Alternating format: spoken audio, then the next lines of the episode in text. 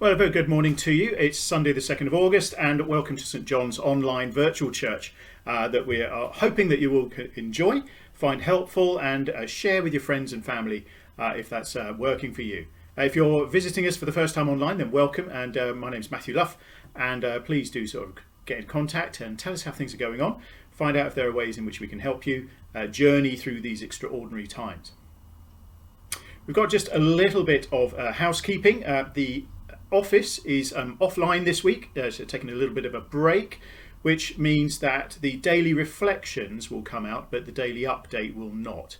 Um, and on that, I will add some uh, Zoom codes uh, because we need to just um, update those and the office isn't able to run all of the Zoom meetings. So there'll be new Zoom codes uh, coming out with the daily reflections. Also, just a, uh, just a heads up, and we will try to get it onto the website as soon as we can. Uh, but the uh, church is shut for private prayer while we've got building works going on. You may have driven past and seen an amazing amount of scaffolding, um, and that's uh, that's it's just not safe to have people sort of in and out at the same time. So uh, we're closing the church uh, for private prayer during that time. Thank you in advance to Mel and Jenny for providing their prayers and for the reading this morning's passage and we do sort of hope that it's important to sort of everybody be involved. And if you want to share, if you want to share things that you've been doing, things that have been going on uh, for you at home, uh, then uh, do do do that, and we'll um, we'll upload that so we can all remember what we look like. One day we'll all be back together. Um, let's not forget what we look like now. Psalm uh, 17, verse 6. I call on you, O God, for you will answer me. Give ear to me and hear my prayer. Show the wonder of your great love, you who save by your right hand, those who take refuge in you from their foes. Keep me as the apple of your eye. Hide me in the shadow of your wings from the wicked who assail me and my mortal enemies who surround me. Father, as we gather together this morning, we pray that we would be thinking about the wonder of your great love and how we can share it. Amen. The New Testament reading is taken from the book of Acts, chapter 2, verses 1 to 13, in the NIV version of the Bible. The Holy Spirit comes at Pentecost. When the day of Pentecost came, they were all together in one place. Suddenly, a sound like the blowing of a violent wind came from heaven and filled the whole house where they were sitting. They saw what seemed to be tongues of fire that separated and came to rest on each of them. All of them were filled with the Holy Spirit and began to speak in other tongues as the Spirit enabled them. Now there were staying in Jerusalem God fearing Jews from every nation under heaven. When they heard this sound, a crowd came together in bewilderment because each one heard them speaking in his own language. Utterly amazed, they asked, Are not all these men who are speaking Galileans? Then how is it that each of us hears them in his own native language? Parthians, Medes, and Elamites, residents of Mesopotamia, Judea, and Cappadocia, Pontus and Asia, Phrygia and Pamphylia, Egypt, and the parts of Libya near Cyrene, visitors from Rome, both Jews and converts to Judaism, Cretans and Arabs. We hear them declaring the wonders of God in our own tongues. Amazed and perplexed, they asked one another, what does this mean? Some, however, made fun of them and said, They have had too much wine. This is the word of the Lord. Thanks be to God. Well, I'm following through. Thank you very much, Mel, for uh, reading. Um, and it's, it's, a really interesting passage, and obviously Pentecost wasn't so long ago. Uh, but I wanted to ask that question Is the church still powerful?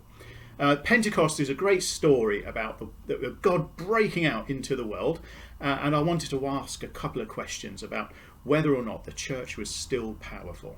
And so, what we read and what we see in the passage is that the first church experienced the Holy Spirit's presence and his gifts in order to serve God. Uh, that was really important. It wasn't about just sort of doing stuff for fun, it was about serving God. And I think I've said before, uh, possibly in a children's talk somewhere, that words themselves can have power. If I said the word nits to you often enough, sooner or later you're going to scratch your head. Um, likewise, if I said the word yawn to you, and I featured it in enough of my sermon, um, you would just open your mouth and yawn involuntarily. We know that these words have power. You would be compelled to scratch your head and or yawn, maybe both if I got it right. And we know also that music can change the way we feel because of what it suggests, the power of suggestion, the power of suggestion in the word nits, the power of suggestion in the word yawn, and the power of emotion and suggestion, if you like, in the music that we can listen to. But these first apostles experienced the real power of God's word. In Jesus' promise and in proclaiming the wonders of God. And as we journey through the book of Acts, looking at what the early church was like and asking, what is it to be a Christian? I hope we will learn along the way about the work of the Holy Spirit in mission, in salvation, and in us, the church. And so we begin here being equipped to serve in mission.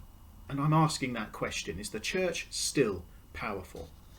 And that's important because serving God actually has to involve God. It's not something that we can do particularly by ourselves. And in that passage, in that event at Pentecost, the, the disciples, the early church, the apostles, experienced a sound like the blowing of a violent wind that came from heaven. In fact, the writer, Luke, is at pains to point out that the source of this power was heaven. It wasn't manufactured. He literally remarks, suddenly out of heaven blared a sound like the echo of a blasting wind. He wanted the reader to know that from the outset, the power of the tra- transforming gospel comes from God. And this sound announces the arrival of the promised Holy Spirit that Jesus has said that they were to wait for, and his presence fills the room that they were in. This might remind us of other stories of God arriving with power, like Elijah on the mountain. In that story, even though God's voice was small and personal and really pertinent to Elijah, lifting him, God's arrival tore the mountains and shattered the rocks. So the message is powerful because it grabbed attention and it meant something to the intended people. Then the Holy Spirit empowered the apostles' speech. He enabled them to declare the works of God in the gathered people's native tongues. Not a, not a spiritual tongue, the languages of their own nations, where they came from. Spiritual tongues is something else. Uh, it's real and it's important, but it's not what's going on here. And so they heard in their own languages, not the common Greek or Aramaic of the area, but the language of the nation they came from, the vernacular, if you like. And the source of the apostles' message was therefore recognizable to those God fearing Jews in Jerusalem who were there at the time. At first, when they heard the commotion, they came together to, to, to view, observe in bewilderment. But as we see, the source was the Holy Spirit. As we read later in verses 11 and 12, the apostles' message was drawing them closer to God. What we say to people really ought to draw them closer to God. We sometimes maybe need to ask ourselves is this something that's going to draw them nearer? How can I help them find God in this?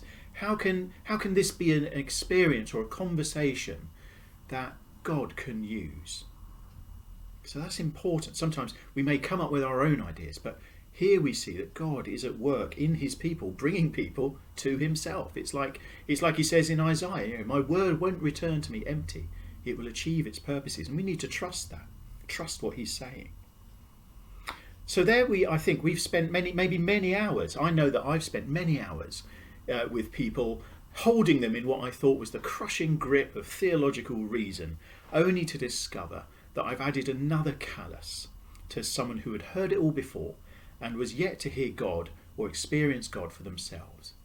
That's important, and I'm admitting there that sometimes I try to argue people into the kingdom of God, and actually it's something He draws them into.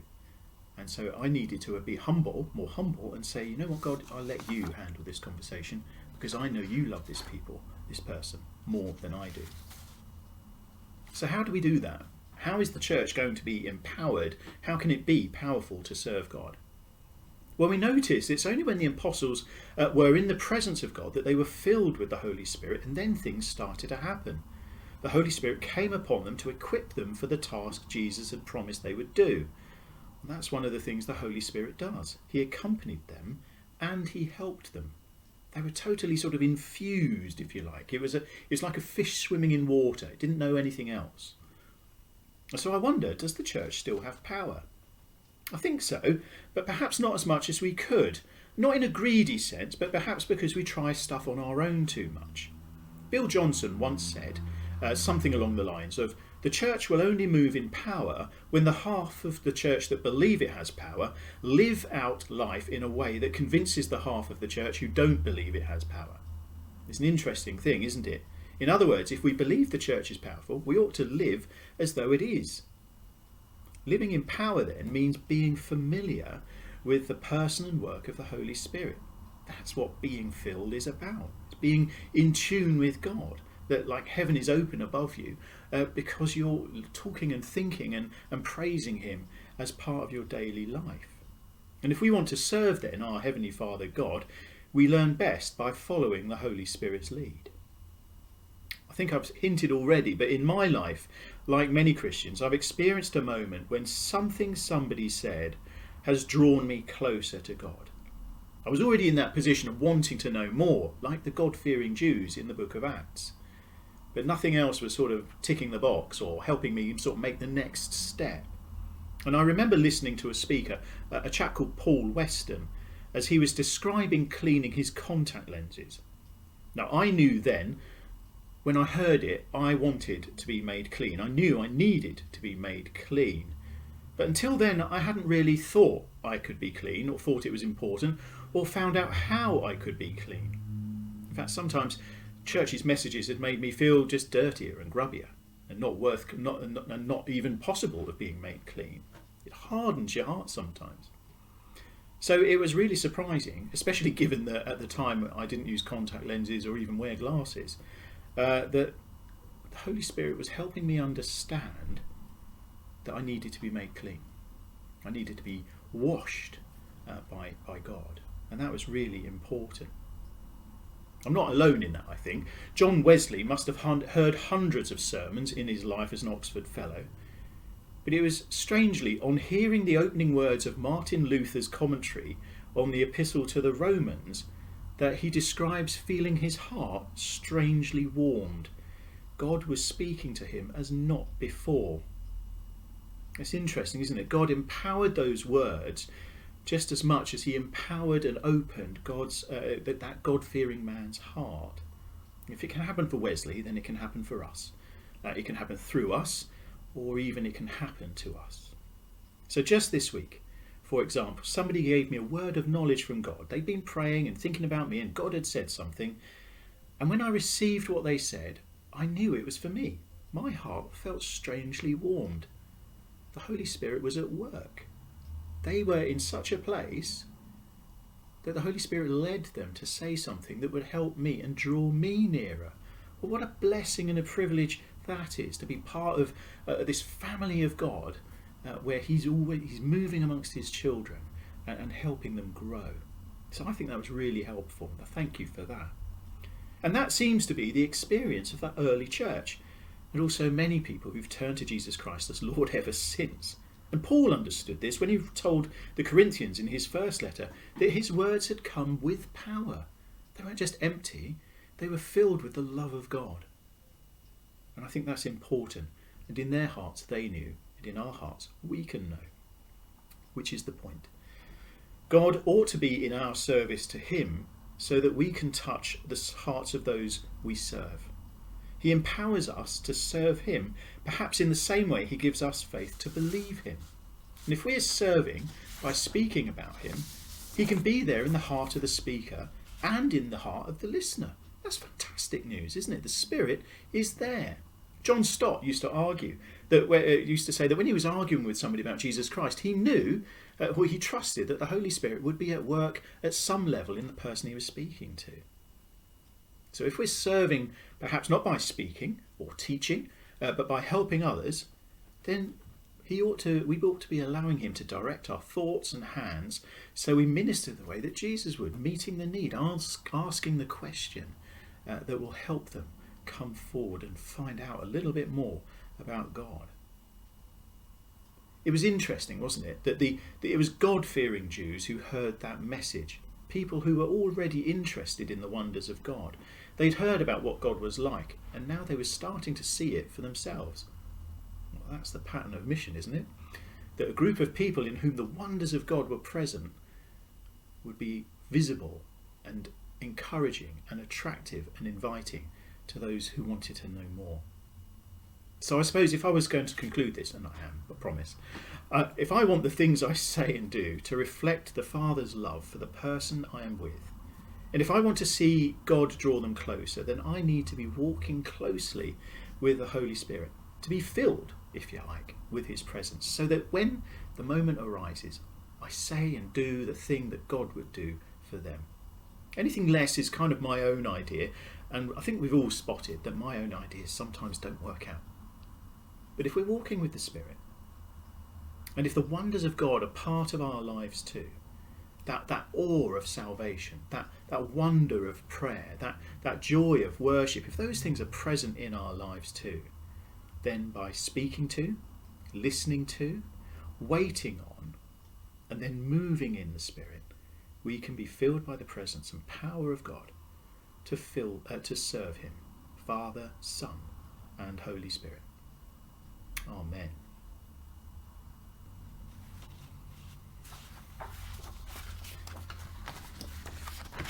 Just as a as a reminder of um, before we turn to prayer, and, Jenny, thank you very much for sending your uh, your prayers in for us. This is important, isn't it? If we're going to, if the people of God, uh, we need to be focused on Him. And we said last week, didn't we, that that uh, prayer was that ongoing conversation in their daily life. And I think it's easy to get distracted. In fact, it's easier. It seems easier uh, in lockdown just to sort of wander off and do your own thing. But God has placed us here for for this time, as much as for when this didn't happen. And there are things we can still be doing, things that we can still be mindful of uh, in order to nurture that relationship with Him. So I have a confession here, which I'd like to share. And the response after Lord be merciful is forgive us our sin. Lord be merciful, forgive us our sin. Lord God, our Maker and our Redeemer, this is your world, and we are your people. Come among us and save us. We have wilfully misused your gifts of creation for our own ends and not yours. Lord, be merciful. Forgive us our sin. We have seen the injustice and ill treatment of others, and have not stood by them or gone to their aid. Lord, be merciful. Forgive us our sin. We have condoned evil and dishonesty. We have failed to strive for justice and hidden the truth in our hearts. Lord, be merciful. Forgive us our sin. We have heard the good news of Christ, but we have failed to share it with others. Lord, be merciful. Forgive us our sin. We have not loved you with all of our heart, nor have we loved our neighbours as ourselves. Lord, be merciful. Forgive us our sin. May God, who loved the world so much that he sent his Son to be our Saviour, forgive us our sins and make us holy to serve him in the world through Jesus Christ our Lord. Amen. Grace and peace to you.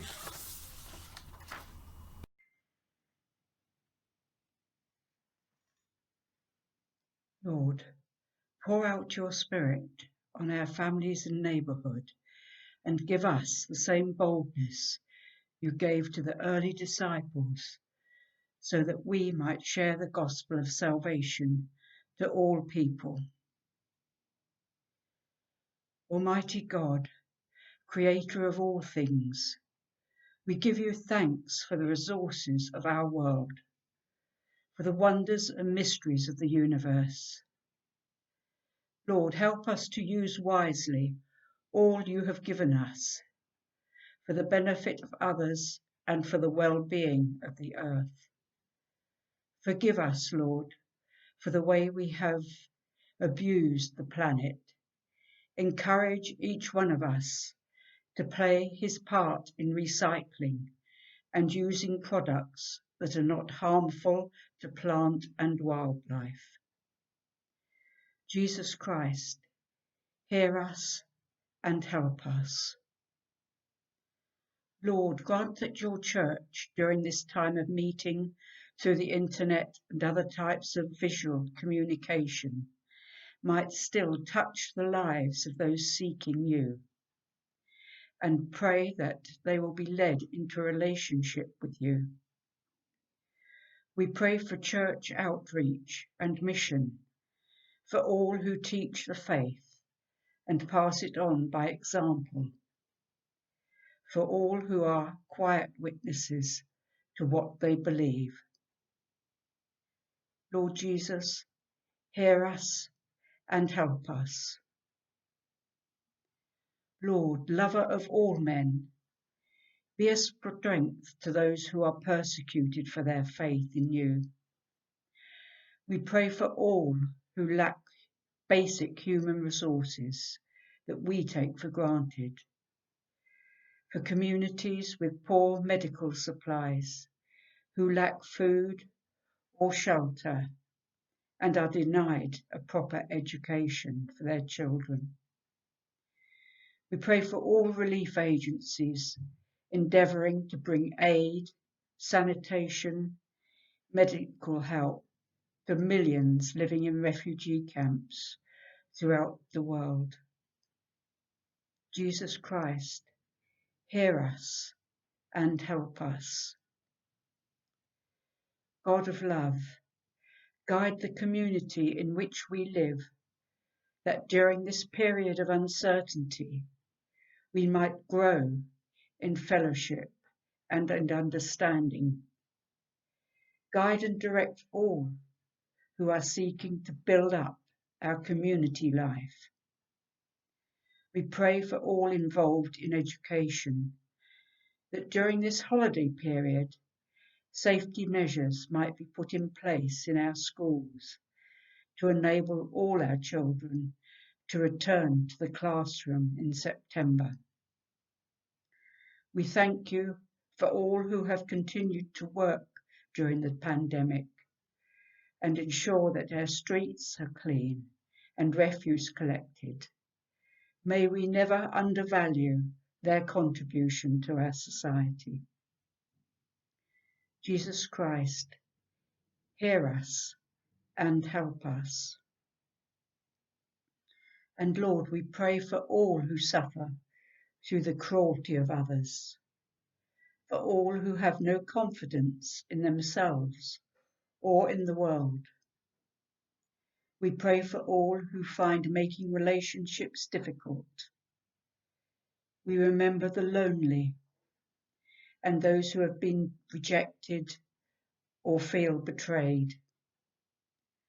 We pray for all who are in trouble, need, or sickness. We remember especially those known to us personally and our members of our church family. Lord Jesus, we just commit these, our prayers, to you. In the name of Jesus Christ. Amen.